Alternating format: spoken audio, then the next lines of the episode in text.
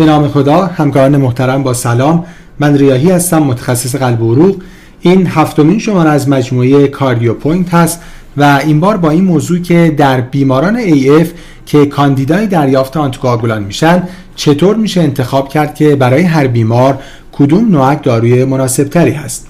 به عنوان یک مرور کوتاه همونطور که می‌دونیم بر اساس همه guideline های فعلی از جمله آخرین guideline مربوط به انجمن قلب آمریکا در بیماران AF که بر اساس CHA2DS2-VASc score کاندیدای دریافت آنتیکواگولان هستند داروهای NOAC نسبت به وارفارین برتری دارند با یک توصیه قوی و البته بجز در بیماران moderate to severe MS و بیمارانی که دریچه prosthetic فلزی دارند و این recommendation برای هر چهار NOAC یکسان هست یعنی به ترتیب approve شدن برای دبیگاتران، ریوروکسابان، اپیکسابان و ادوکسابان.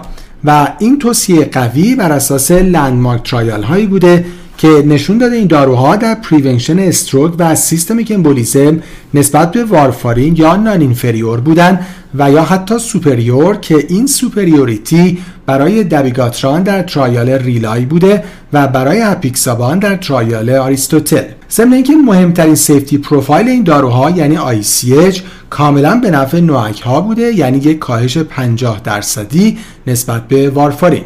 و همونطور که در این نمودار دیده میشه به تدریج با اپروف شدن نوعک ها ضمن اینکه مصرف خودشون طبیعتا افزایش پیدا کرده و مصرف وارفارین کاهش نهایتا تعداد بیماران AF الیجیبل برای دریافت آنتیکواگولان که درمان دریافت کردن هم افزایش پیدا کرده.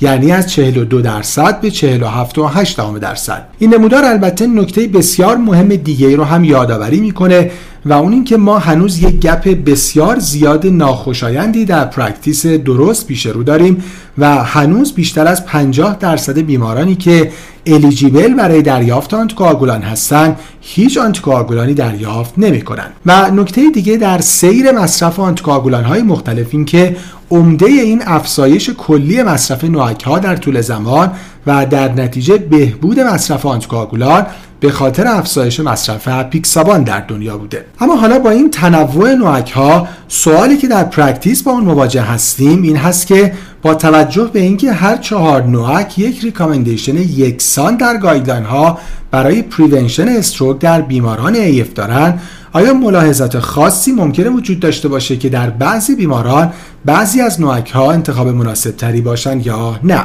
این سوال البته سوال دقیقیه و پاسخش هم بخشی از هنر ظریف پزشکیه که نیاز داره پزشک فراتر از توصیه های ساده guideline ها بر اساس پروفایل های مختلف بیماران و ویژگی های مختلف هر دارو و شرایطی که پزشک در اون طبابت می‌کنه بتونه تصمیم مناسبی رو برای انتخاب بهترین دارو برای بیمار بگیره. به طور خلاصه بر اساس شش متغیر این انتخاب ممکنه انجام بشه. مورد اول ریسک stroke بیمار هست. مورد دوم بر این اساس که آیا بیمار آنتیکواگولان رو برای primary prevention دریافت می‌کنه یا secondary prevention؟ یعنی اینکه آیا بیمار قبلا event stroke داشته یا نه. مورد سوم ریسک خونریزی بیمار هست.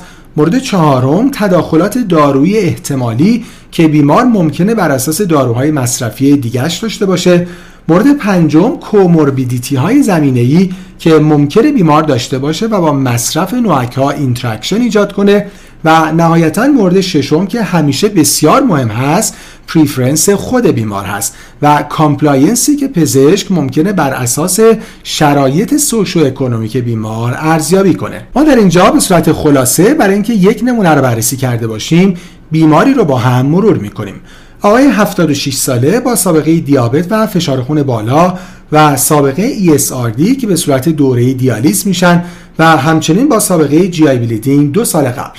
بیمار در حال حاضر تحت درمان با داروهای خوراکی برای دیابت و یک fixed dose combination برای فشار خون بالا هستند و همینطور پنتوپرازول با توجه به سابقه GI bleeding این بیمار به صورت elective با تپش قلب مراجعه می‌کنن و در ECG دیده میشه که ریتم بیمار فیبریلاسیون دهلیزی هست.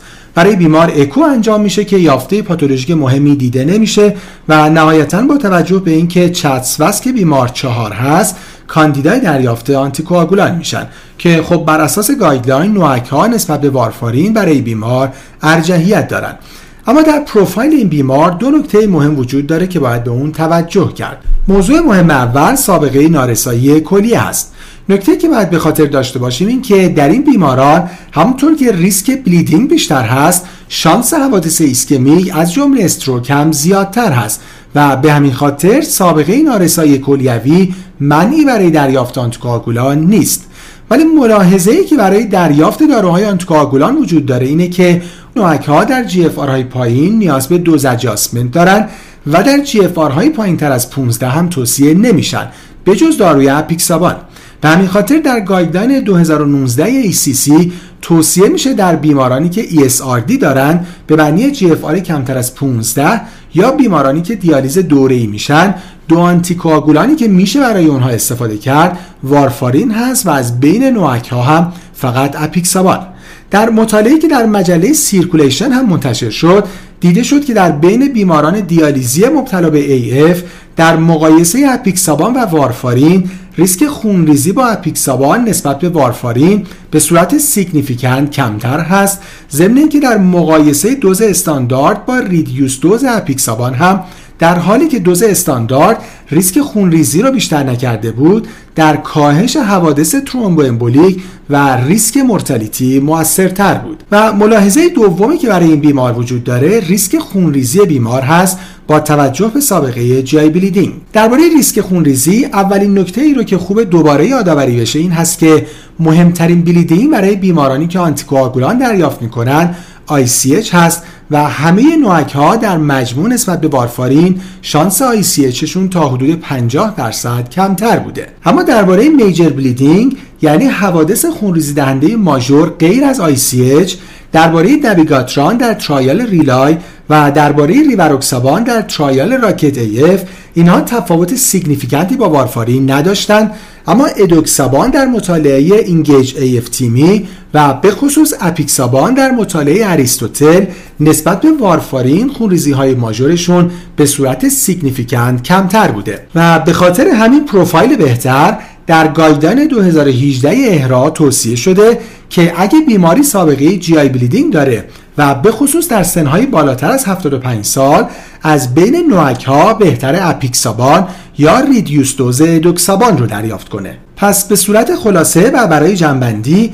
اولا به خاطر داشته باشیم که در بیماران AF eligible برای دریافت آنتیکواگولان با توجه به efficacy non-inferior و برای بعضی superior از جمله اپیکسابان کلا همه نوک ها نسبت به وارفارین برتری دارند و اینکه در هر بیمار بر اساس شش متغیری که گفته شد ممکنه بعضی نوک ها نسبت به بعضی برتری نسبی داشته باشند و از جمله در این بیمار ما با سابقه ESRD و همینطور با سابقه جی بلیدینگ طبیعتا از بین آنتیکواگولان ها و در مرحله بعد از بین همه نوک ها اپیکسابان با دوز استاندارد گزینه مناسب تری هست.